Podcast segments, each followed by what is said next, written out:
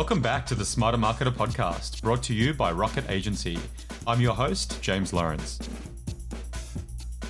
Welcome back to the Smarter Marketer podcast. I'm here today with Stuart Jaffray. Stuart, welcome to the pod.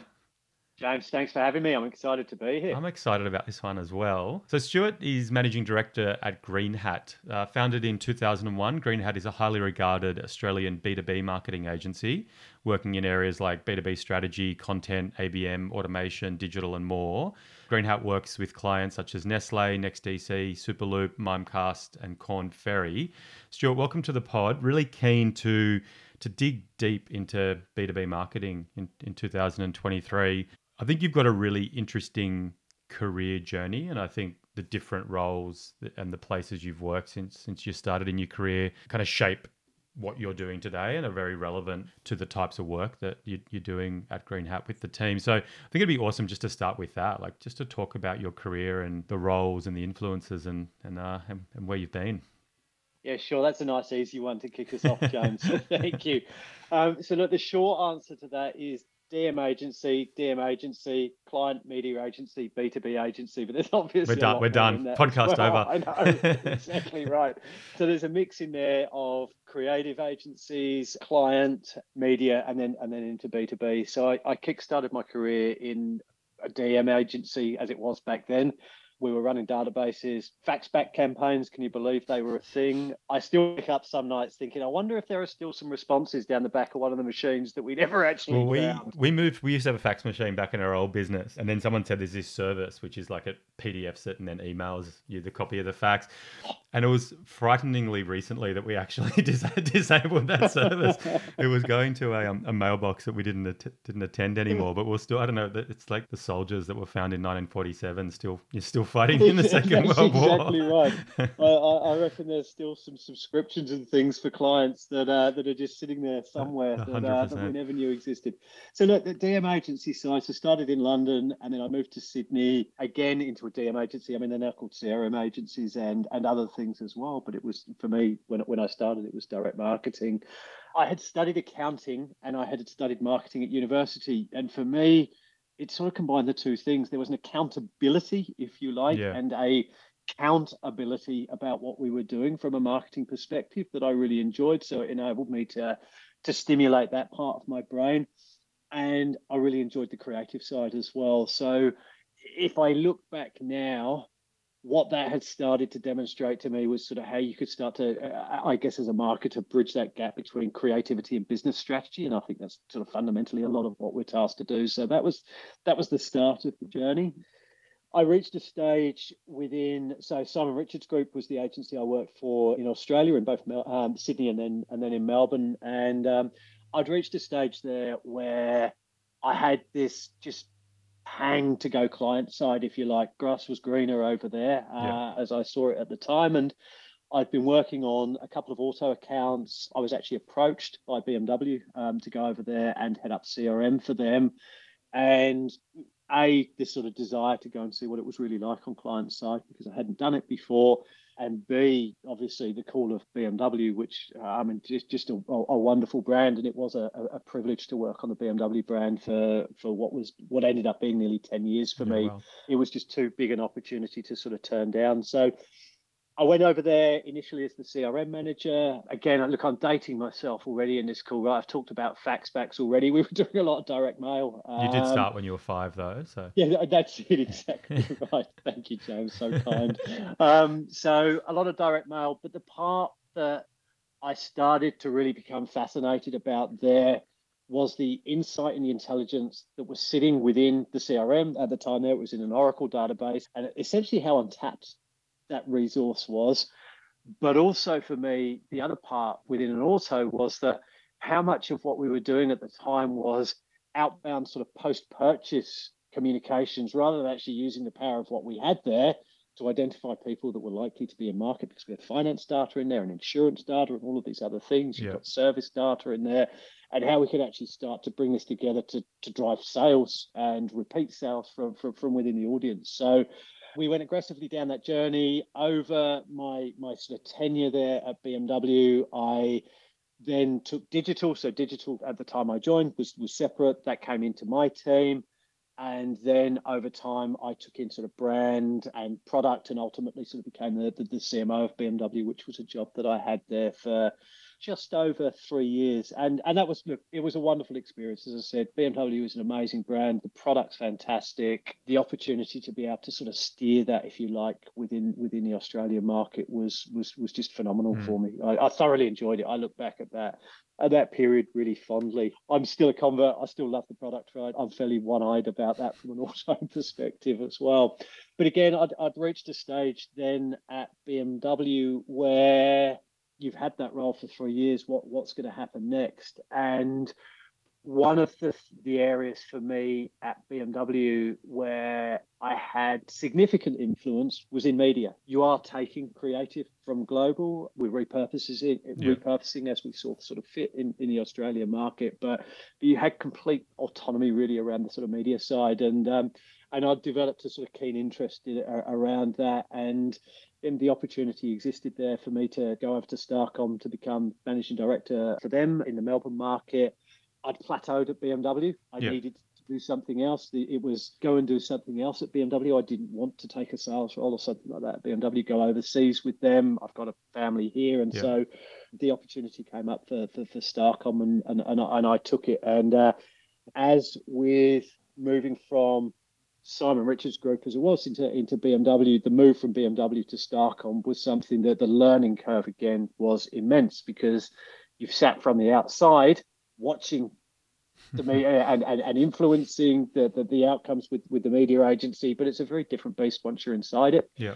Culturally, it was I'd worked in agencies before, obviously, but culturally coming out of a suit and tie, fairly structured and organized business as, as BMW was into, into a media agency, the, the, the cultural change was something that took me quite a while, I think, uh, to be fair, to adjust back into.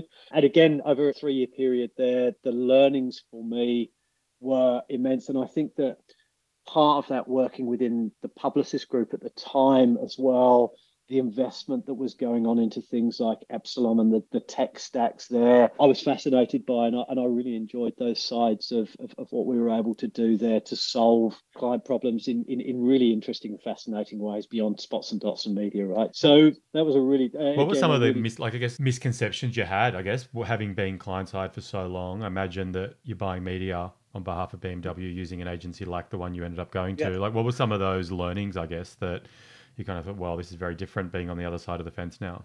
I think that clients, and, sitting on the client side, you see the output from the agency, which is at the end of the day, it's 20 slides of PowerPoint, probably 10 of them are of value, and there's a media schedule at the back, right? That's that.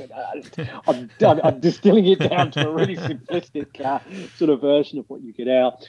There's a rigor that exists you don't see. You scratch the you scratch the sides of that as as as, as a client, and so the rigor that exists within the media agency to get to the recommendation, I think, is something that it's very easy sitting on the client side to sort of dismiss at times, and and and the discipline that goes behind that to get there as well, which was which was something that I think that was quite eye opening to me. I had a what I thought was a good understanding of how they got there, but there's a lot more to it. I think the other thing as well, which I, I was staggered by, was the, um, you know, we have this notion of programmatic, and uh, I mean, shit, it's not AI, right? It's um, it's programmatic is heavily influenced by a human being. The amount of work that pours in from the programmatic teams to get to the outcome and, and, and the amount of human intervention that's actually required there, I was staggered by that. Mm. I sat with some of the team over a period of days actually just and, and, I actually just sat next to them to see what they were doing and I would sit there and go my goodness me. Mm. there were areas like that that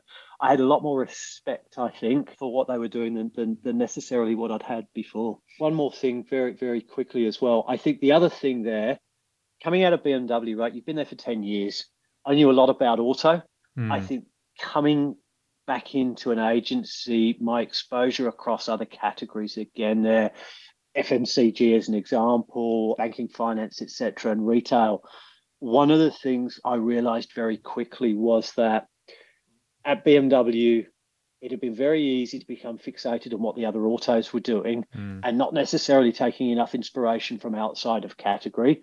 There are things, the deployment of growth theory from the FMCGs that I look back at now and say, I wish I'd had some more of that when I was at mm. BMW in my in my kit bag. You rely on the agencies to be to be provoking that around you, but as a senior marketer at the time, I wish I'd had more of that because I could have driven more of that agenda myself. So that's the other big thing that I got out of coming back into an agency environment mm. was just that the application of marketing science in different ways across different categories and sort of being able to just sort of suck all of that up and and work out where to deploy that in the right way across different categories and different clients. So then I think I'd reached a stage at Starcom where I wasn't convinced that media, for me personally, that, that was what I wanted to do for the rest of my life. Hmm. I had enjoyed it, but I had reached a stage there to say, I'm not convinced this is me and my future, right? So the opportunity again, so Green Hat, it's an independent agency, so it's very different to the construct that I had and the structure I had around me within the Publicis Groupe. But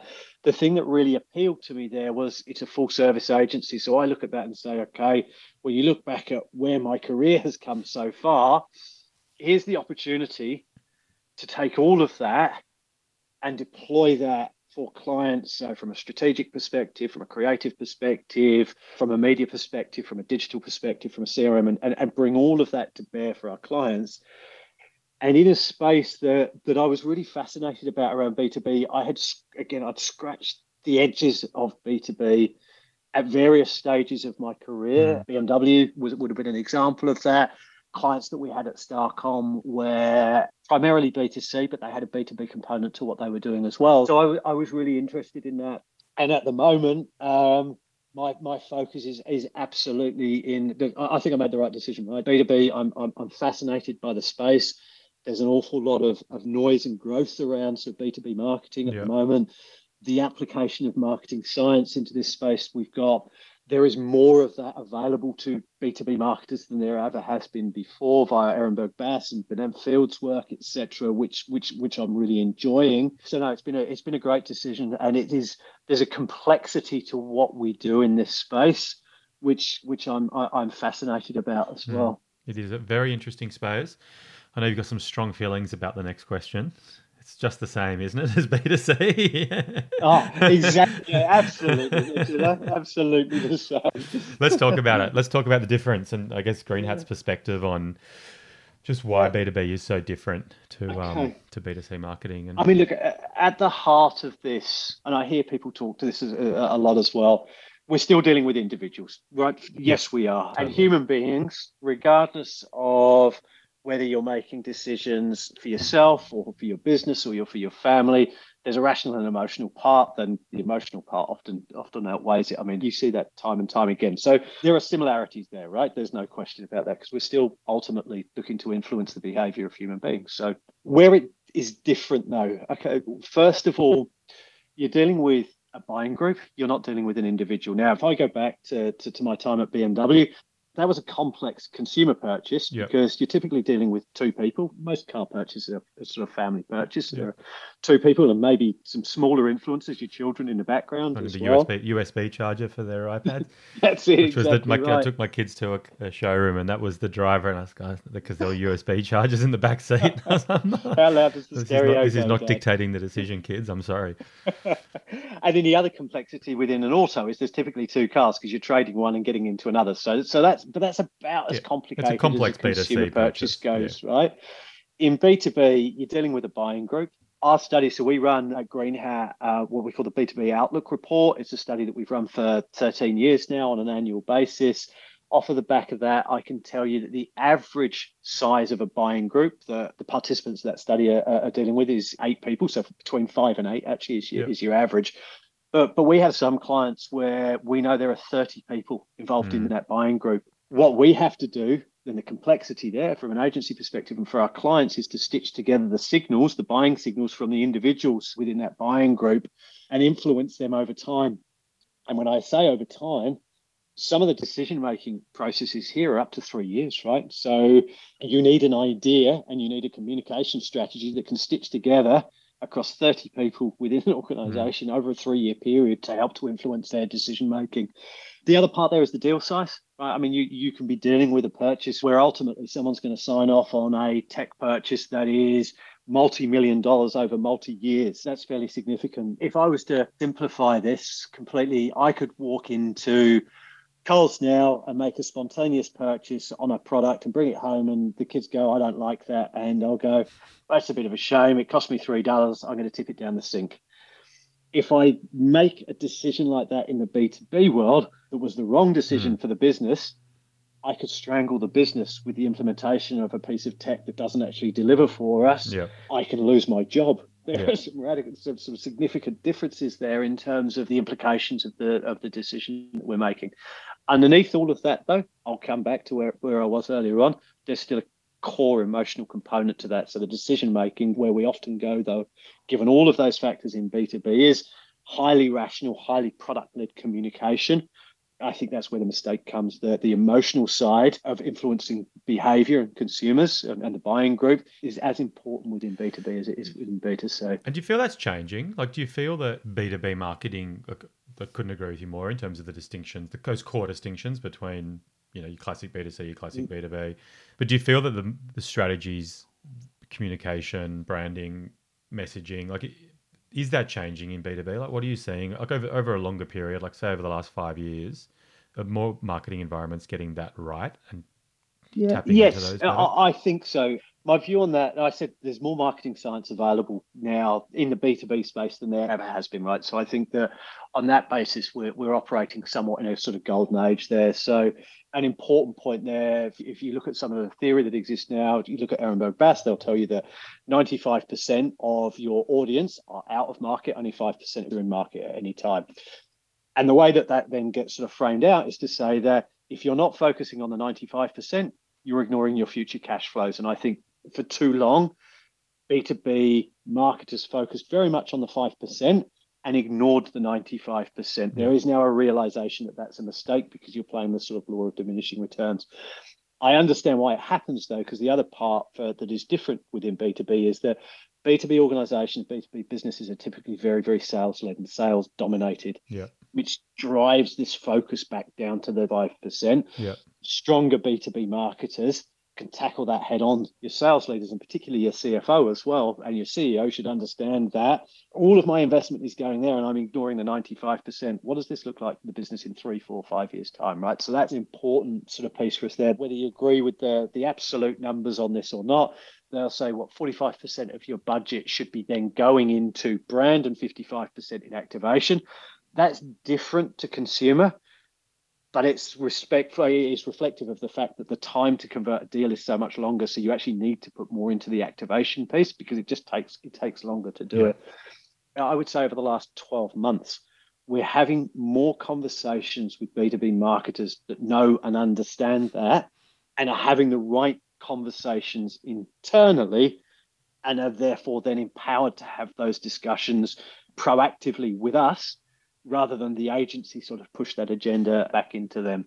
I was going to say exactly the same thing. Like, because in the 95.5 are all, they're all rules of thumb, right? And obviously it mm-hmm. depends on what the product is and what the market looks like. And I think no exaggeration that it's probably the 99 to 1 rule in certain areas, right? Correct. It's, it's just no extreme. And we see and hear the same thing from our clients. And I, and I do believe that most experienced marketers that we're dealing with, they kind of know this stuff now. And I, and I think to your point, the studies are better, the data's better, the reports, the research to actually back up the story that only 5% of our market is actually looking for a product or service like us right now. The long and the short of it type stuff, the idea that, you know, whether it's 50% brand building activities and 50% demand gen or whether it's 60 40, you can argue the toss depending. Oh, absolutely um, right. Most of our clients, when we're dealing with marketers, I think understand that. I think where sometimes they struggle is getting buy-in from different stakeholders in their organizations yeah. and yeah whether it is finance or whether yeah. it is c-suite or whether it is and you're right like i think a lot of this stuff is sales led right so in this complex mm-hmm. b2b space sales led organizations but therefore there's that kind of often the imbalance internally and the marketers might not necessarily kind of get the equal ear of say the ceo or the md yeah, um, absolutely right. And, and, we still see it as well. Again, I, I, refer back to the B2B Outlook report earlier on. So when we ran that study last year, we could see that over 25% of the respondents were still spending less than a quarter of their budget on brand, right? So there's still, yeah. whilst I say that clearly the conversation, the discourse is changing, we've still got a lot of work to do there. I think the other thing that drives that as well is that, particularly when you think about the sort of tech sector, there's a lot of businesses that have scaled up very, very quickly within this space that have done so without really spending an awful lot of money on marketing, right? Yeah. There was a product need that was identified there by the founder. They've built, they've deployed it, they've started to build and scale the business. And then they reach a certain stage, if you like, where we're not growing anymore. I need to fill the pipe. I need more leads. Mm. And that's where their their journey in marketing goes from I need pamphlets for an exp- exhibition mm. to I need some demand gen. But the conversation there with those types of businesses needs to flip very quickly from okay, we can help to support that, but unless you're doing this other piece mm. as hmm. well, which you've never had to do before, by the way, yeah. as well, you're going to have an issue in the longer term. And we've picked up a lot of businesses at that exact juncture, and it's because we're in the you know SEO, Google Ads, paid social space, a lot of LinkedIn activity, and it's the classic conversation, which is marketer reaches out, and you know we've done pretty well to date, trade shows, conferences, sales team going out, whatever mm. it might be. Got some good news. We've just got all this budget, which we want to run a campaign to generate some leads for for the sales yeah. team, and it's really hard to then re-educate and kind of go, yeah, but you're selling complex ERP software that has a three to five year kind of contract generally. There's only this many number of businesses in the market. They're not punching, you know, looking for that, that particular search term in Google every month. The volumes just yeah. aren't there. You need to get out there and educate that market and meet them at, at their kind of terms. But it's definitely a challenge. Like, what, what do you see working? Like, your best clients that are generally kicking goals, smashing it, yeah. what, what kind of approach are they taking in 2023? I, I think one of the there's a couple of things here for, for me in the B2B space. The, the first is that we're consistently now challenging this sort of notion of, of leads, and we call it an MQL, so a, a marketing quali- qualified lead. The data will tell us, and, and it doesn't matter who you are and how big your brand is, only around 3% of the people coming to your website are going to fill out a form. And as marketers, all too often we're obsessed with that, right? I just need leads, leads, leads, leads, leads. I need more MQLs, more MQLs. But the reality is that the bulk of the people coming to your website don't want to fill out a form. Put my hand up now. I don't want to. Hmm. I don't want to receive 56 emails from you over the over the course of the next three well, months. Stuart, in, in preparing I, for this pod, I, I, went onto your website to download the, the report, and I was I was going to download it, and then I was asking for my mobile number, and I was like, oh, I'm just not going to. I'm not going to do it. I know. well, we and it's funny, right? Oh, that's a different discussion. But um, I'm not as, really in your target um, market though either. As well, and, and as with most agencies as well, we spend so much time on the client work that sometimes we need to reflect it back into our own site. It's on the agenda, by the way, so go back and have a look in six months' time. Um, where, where I was going to go on that was so if we accept the fact that only 3% are going to fill out the form, what are we doing about the 97%? Now, the great thing in the B2B space is that there is intent data available to us. We can identify, not an individual level, but we can certainly identify an account level who's coming to your site. So the smarter and the more progressive marketers are recognizing okay, those people have gone to my site for a reason. Do I care if they filled out a form or not? Hmm. What I should care about as a marketer is that I can identify the account that is going there hmm. and I can now look to go back and influence the buying party within that account on the basis that that intent if you like, is the new inbound for us. So we used to be fixated on inbound inquiry and getting people to put up their hands and give us their details. Let's step back from that and accept the fact that, that the people don't want to do that anymore. What I can do, though, is identify the intent that is out there in market, anonymous, as I said, but not anonymous at an account level.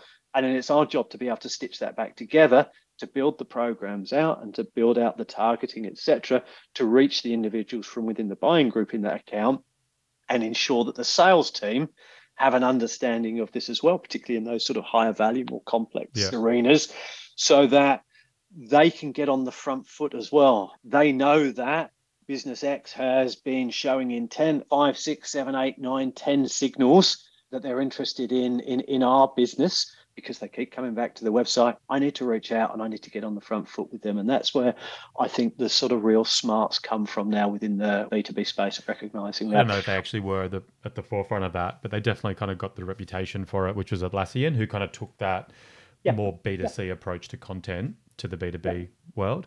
We mix it up, right? Like we still have, like even on the Rocket website, a lot of content will still be gated, some won't. The clients, it's still a judgment call based on the value of that data versus the content. And I don't think there's all. I don't think you're going to lean towards all or nothing. I think it is just about the value you're giving, and I think the report you're giving away on your website, if you can get data for that, mm. It's always you can always test it as well, right? As to what absolutely you can, and uh, I mean, there's, there's two things as well there that, that sort of drive some of the thinking around ungating for us now. Is to one is to say that if I've got an organisation that is researching the types of product that we sell wouldn't I prefer that it's us that's educating them? Yeah. And by providing the, the, the asset to them ungated, they're more likely to consume it from me. So that's a positive.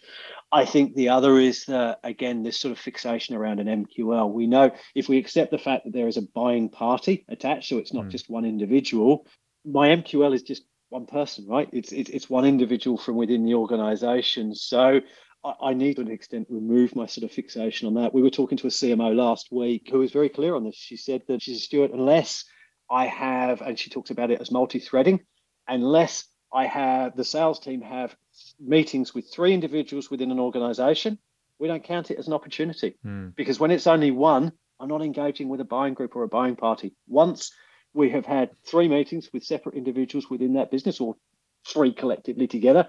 I know that this is a real opportunity now, and um, mm. and we've got work to do to convert it. So interesting, interesting point. Nice, nice term too. And I think you know we are talking before we jumped onto the pod, you know, about a physical event that you're at, right? And it is mm. same as a lot of the the um the work that we do as a business. Sometimes you you run a webinar or you put a pod out like this, and someone reaches out says, "Hey, the time's right. Loved what you're talking about." And then sometimes it's many years where it's I've seen you guys around and our contracts up with our agency and you know we're in the b2b space ourselves mm. and it's just the way the world works and if you are if you do take that 95 5 rule seriously there'll be people out there looking at your product considering it they might be under contract for another 18 months with you know with your competitor right so yeah exactly it's it's interesting then in terms of the measurement that you put around some of these. So, for example, I mean, you use the example of webinars, and we've had conversations in the past with with people who've said, "I, I need more leads. We're going to run a webinar." And I'm, I'm not sure that that's the right approach here because the webinar, if you get this right from an educational perspective as well, is not necessarily going to drive a lead result for you tomorrow it is going to do something longer term for you hmm. from a brand perspective. And so getting those those measurement pieces right, I think one of the mistakes that we see is the activity and the outcome hmm. being misaligned. And our job as an agency obviously is to have the right discussions there to say, okay, if if that's the activity, then the way that you're measuring it is wrong, or if that's the outcome that you're looking for, hmm. then the activity is not necessarily going to deliver that. So we need to sort of pivot around that. That kind of comes back to your point before around being 10 years in BMW and then jumping across back into agency land and having this exposure to all these different categories, right? And it's the same, I think, probably for both of us at Rocket and Green Hat. We kind of have that perspective, right? Where mm-hmm. if you are dealing with a marketing team that's having that issue with sales or is trying to kind of see webinars as a way of generating MQLs that in three months' time are going to lead to SQLs, kind of going, well, that's not really, it's not really how it's working for other 20 yeah. clients or 10 clients that, are, that have done the same thing over the last couple of years. In terms of that data piece, to know that a certain company is interested in content. You, you, guys are just doing that through CRM. Is that kind of right? Or there are a number of ways you can get at this for, for clients, for example, that have uh, the 6sense platform. We're using the intent data that they have access to. We work very closely with organizations, with businesses like Bombora as well, who can provide that intent data through to us. Yeah, right. Where it becomes really powerful is when I can start to stitch together first party intent. So, what's happening on your site and then the third party intent as well. So, in fact, I'll do it the other way around. So, start with the third party intent so I can see that a business is showing intent for a particular product or a particular category, but they're not coming to your site yet. Yeah. Once I can then combine those two things together and say, now I can see that the intent is happening on your site as well. Things are escalating there, right? They're, yeah. they're, they're, they're reaching a different stage of research. For some of our clients now, where we're actually starting to sort of push and provoke this out to is to say, okay, what are the intent signals that happen before the intent signal? So um, we call it pre-intent. For example, we can see that a business is starting to employ certain types of individuals within the organization. It's suggestive that they're going on a particular journey from a tech perspective that is going to ultimately lead to them needing mm. the hmm. type of product you sell. So from a pre-intent perspective, the job there is to be serving them up brand and educational messages so that when they actually get to that decision now, okay, we're ready to move forward. The organization is now ready for this from a purchase perspective. Your brand or your business is the first they're actually going to talk to. You're the one that they're familiar with. So I think that there's still a lot of growth for us from from deploying that type of data with the tech enablement that we now have to really provide meaningful dialogue between businesses, so the seller and the and, and yeah. the potential buyer. I like to look at that to say that a lot of your activity is waiter based, so you're sort of waiting to see that they're interested in, and then sort of serving yeah. up as you would in a restaurant. Where we would like to see this is more of a sort of butler analogy, where I've actually realised what it is that you're looking for before you actually realised it. Yeah. Therefore, I can serve these communications up to you in advance, and I think that's cool. I think that's exciting. How does that? Uh, because the next area I wanted to talk about was account based marketing, ABM. Like, how does that? Is that is that that, or would that be a little bit different mm-hmm. once you're actually more proactive going out to an organization yeah. where you think there's a fit? Um, look, yes, all everything that we've talked about so far cascades down into account-based marketing. Account-based marketing, there, there are three levels of it, which I'll get to in a minute. But I mean, essentially, when you when you distill it down in terms of what account-based marketing is about, it is about focusing or a light focus or alignment of the business on a specific number of accounts or businesses that sit within or reside within their ICP, within mm-hmm. their ideal customer profile that we're agreed and aligned that we're going after. Now, within the B2B space, you should be able to do that. If you don't have a clearly defined ICP, you can't embark on an ABM program. Uh, or we actually call it ABX now. We don't. I don't like the term account-based marketing, and the reason for that is that ABX, account based experience, requires absolute alignment between all facets of the organization sales, mm. marketing, and customer experience teams, mm. if you have that, right? Where you then get to, and this is going to come down to sort of deal sizes and, and the type of business you are, is whether we're running a one to one ABM player, one to few, or one to many. And so, if I give you an example of that, if I was working in a category where I was looking to convert defense, so within government. The process of doing that and converting defense, if I'm in the tech space, is a significant play, right? This is a two to three year play. Defense becomes my market. So, so my audience is people that work within within that business or within the buying group within that business. And I'm going to build and deploy a strategy that is specific to that business and to within the to the buying party that exists in that one Hmm. We work with some clients where their one-to-one focus may be there, there may be five, there may be ten accounts that they're looking to yeah. uh, over a period of time.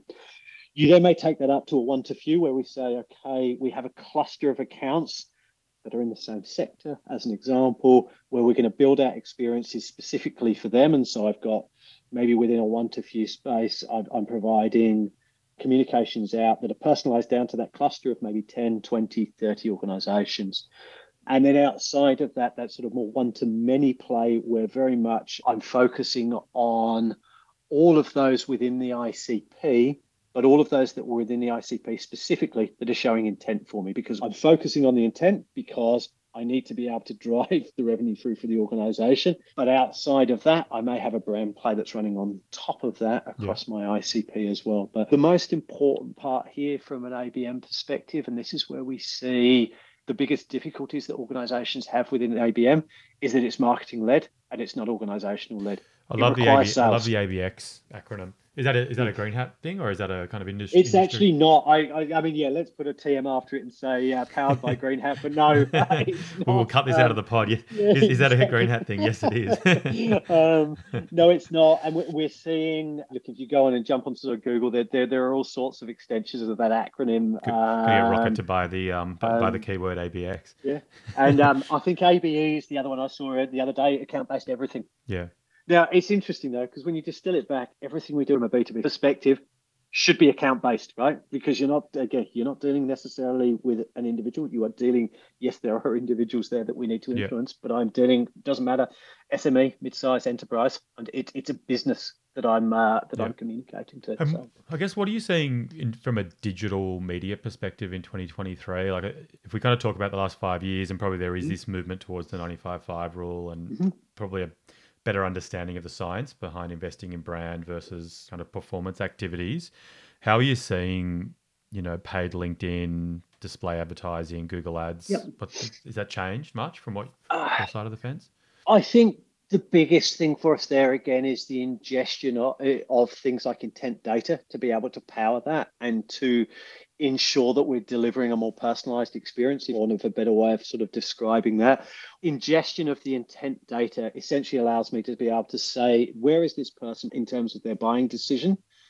therefore what are the messages that i want to serve to them so is it top of funnel middle of funnel bottom of funnel so i think we're getting much more sophisticated around that because of the because of the tech so the mix may not be changing dramatically but what we're doing within that is we mm. are seeing we're actually getting a lot more success from this in terms of moving outside of what I would call traditional sort of B2B environments. We use a lot of meta for our clients and we use it very, very successfully as well now. They, they're able to reach audiences at scale for us. You know, you get into this debate, but that's personal me, not business me the pandemic has blurred all of those mm. things. You know, I'm sitting here at home today working. I'm consuming business media in my house. I'm consuming consumer media while I'm at work, right? And so I think those two things have become so blurred anyway. I don't think there's any issue with me as a managing director of an agency receiving communications that are relevant to me whilst I'm in a Facebook environment. Am I less responsive there? Yeah, no, we've had, never had a problem with that. Like I, I think we, you and I agree wholeheartedly on the differences between B2B and B2C, but when it comes to targeting individuals, yeah. it's b2h right? And I think yeah. Sometimes we struggle to effectively target for certain clients in B2B and Meta, but then in other times we can do it really easily and really well. Yeah. And it, you know, first part using first party data, remarketing, retargeting, absolutely audiences. Yeah, we had a really successful campaign in B two B, which was eighty percent Meta. And yeah, yeah. In in fairness, it wasn't a complex B two B purchase. We're targeting mm-hmm. kind of smaller business owners, but yeah, I think it's more about your targeting there than the actual platform itself. Oh, right? Absolutely, yeah. it is, and that's where, and again, TikTok comes into play here as well for the right B two B brands. Is that uh, an effective environment? In fact, I know it is because we use this for clients as well, and where I'm able to reach an audience and a lookalike audience within there using our first sort of mm. first party data to be able to power that. At the end of the day, our job is to ensure that we are connecting our clients with their end consumers within the buying party and where that is happening. Yes there is a contextual relevance piece that we need to we need to be very conscious of and yeah. that comes into play. But first and foremost i want to ensure that we're putting the brand in front of the, the audience in the right way. That's right. Last last theme i guess i wanted to dig into we touched on it a little bit but content. Like what's mm. happening what are you seeing with content? Like talked a little bit about gating and ungating. You've yep. talked a little bit about webinars and probably just yep. resetting expectation as to what data from webinars is. But your best performing clients, the ones that are smashing yeah. it, doing great work. What's the approach to content? How's content strategy and changed over yeah. the last couple of years? Within the B2B space, content is king, right? The big difference and the big change, I would say, is that there is a role for your white papers and your ebooks and that sort of longer form content. What we are seeing is, I think, push and provocation from the agency, but also from a lot of the CMOs to turn what was historically really dry content into something that is much, much more engaging. Yeah. A lot of that long form content that existed in the past was so dense and so technical, and ultimately, I think, impenetrable at mm. times as well. So there is a genuine, I think, recognition and reflection there within within the B two B space that we need to treat that in in a very different way to make it so much more engaging.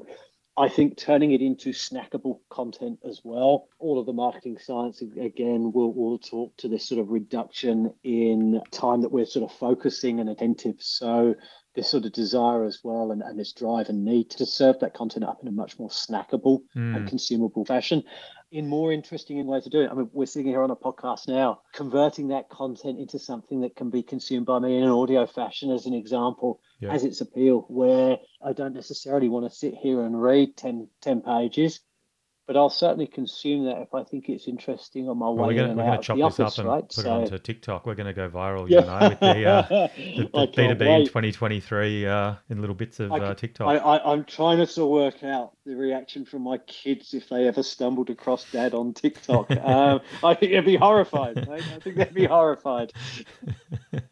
the uh, I had um Lindsay and Tristan from Cello on a little while back on the pod, and and Lindsay mentioned uh, Wunderman Thompson, who do an excellent kind of EDM.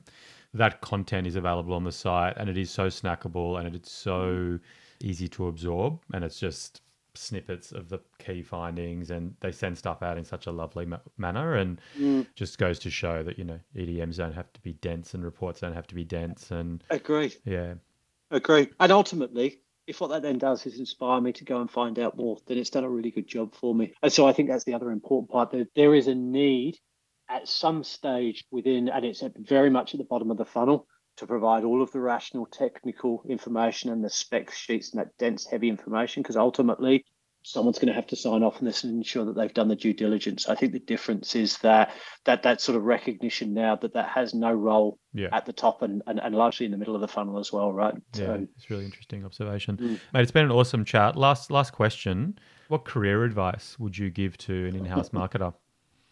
what career advice would I best, give? Best piece of career advice as marketers, the one thing that we always have to be is inquisitive. Like you need to have an inquisitive mind. So expose yourself to as much as you can. Read, read the marketing science. Like we should have a view on that and, and its application within our businesses.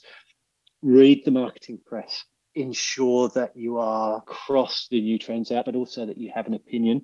And then I would say get out of your business and just go and hang out with real people as well because i think sometimes uh, sometimes as, as, as marketers and i know i did this to an extent when i was at bmw you lose sight at times of what's going on out in the real world. So it's really important to get out there and look at what's going on more broadly culturally hmm. than just within your space and your organizations you know? Go on your nice luxury holidays but make sure you go to the royal show as well. Hmm. get out to the regional and rural areas of australia someone said to me they were talking last month at a function and they said whenever they bought the AFR, they'd buy a tabloid as well. Mm. And they'd consume both of them because they were both as important to understand what's really sort of going on out there in the marketplace. But it's so true. There was a um it was an infographic and it was I don't know, it might have been ten years ago or so. It's produced pretty sure it was produced by an agency. This was when North Bondi Italian was kind of the restaurant mm-hmm. in Sydney mm-hmm. at, at Bondi and basically it surveyed marketers, agency people, and it was kind of in the last six months, how many of you have been to North Bondi Italian? Eighty-seven percent, and yeah. that's kind of in the last month. How many have you been to North Bondi? Fifty-three percent, and then the same survey was in the last year. How many of you have been to Parramatta? And you know, thirty-four percent. How many of you have ever, ever been to Parramatta? And it's fifty percent. And like literally, more mm-hmm. people have been to North Bondi Italian in the last month than had ever been yeah. to Parramatta. And Parramatta's not exactly very far from from Sydney, and so, you know, the idea of really understanding, you know, regional Australia or rural Australia, and yeah. the, the, the, it's perspective, right? Perspective's so important yeah. here, and uh, so I think yeah, an inquisitive and a genuinely open mind here hmm. is so important in terms of in, in, in, terms of what we do. Good one, mate. Thanks so much for your time. It's been great having you on the pod. Yeah, that was cool. I really enjoyed the chat, James. Thanks for having me. Thanks for listening to the Smarter Marketer podcast. Stay up to date about new episodes on LinkedIn and Instagram by searching for Smarter Marketer podcast. You can purchase your own copy of Smarter Marketer via the Amazon website. And if you want a second opinion about your business's approach to digital marketing, send me an email, jamesl at rocketagency.com.au, or visit the rocketagency.com.au website. Thanks for your time.